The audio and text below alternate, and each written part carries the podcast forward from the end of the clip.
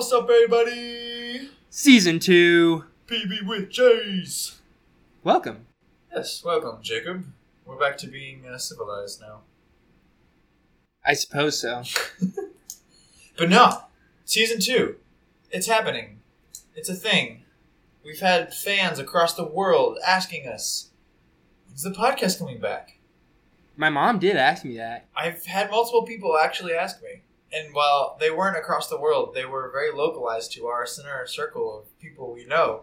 There still were multiple people asking us. Well, my mom lives states away, man. I think we've got some reach. That's right. We are we are national now. Ba- Uh, basically. yeah, Momo asked too. She, I'm pretty sure she's our biggest fan, or Frankie. They they are competing, and maybe saying this on the podcast will get them to continue to compete for our fandom. Yes. Compete, please. but yeah, so coming back, we uh, we've been back for a bit.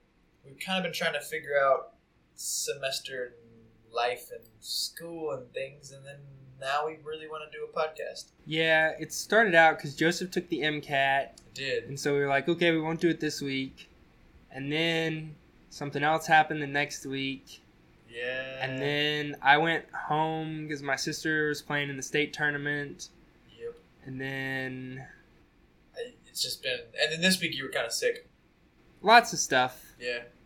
But we're here, so That's why we're doing like a short welcome back episode That's to, right. to force ourselves to get started. also to you know get people mentally prepared for the greatness of season two. Oh heck, get get excited because here's some things we're gonna think about We got off the list. Solid stuff on Yeah, this list. um, my favorite thing I've read so far is exploding head syndrome. that seems like it's gonna be fun. That's actually so stuff you should know. Did a podcast episode on exploding head, and hopefully we can take a little of what they did, but also find some some science articles because they usually take a, a more broad approach. Yeah, and just generally be way better, probably right. Oh yeah, we'll be better than one of the most popular podcasts that's ever existed and has millions of followers. Definitely gonna be better than that. I agree. we also have Machado Joseph disease, so that's exciting. You see, we had my disease earlier in season one, and now we get a Joseph disease. That's right. I uh, don't remember what this one is about, but I remember when we, I think it was this one when we first did a uh, like a preview trailer when we were fundraising essentially. That I had a, a friend who messaged me and was like, "This is really cool that you're going to do a disease like that because it had personal significance to them." So, yeah, that'll be a cool one to do also. Neat, very neat. Yeah. Are there any you're specifically excited about? Oh man, so there's one up at the top of our list, uh, CBI, and I think you'll also enjoy that one uh, because that stands for Computer Brain Interface. So it's learning how to make the brain connect with a computer, Robots. but like humans, because it's literally you would you would literally have like some sort of connection that exists where you would control technology with your mind.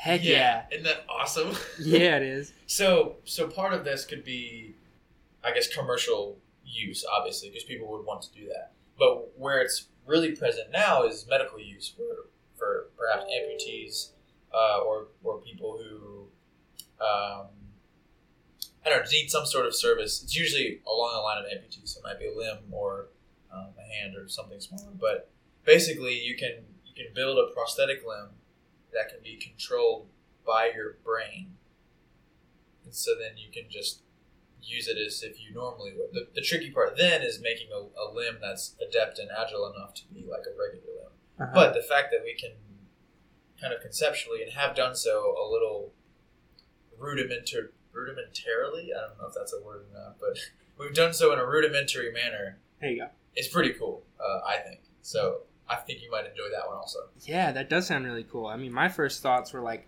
fighting robots or something. Like, yeah, we could fight robots with our minds. No, But- man. Limbs, that's way cooler. I wonder Yeah. how that would in, in uh, would affect those with what they called?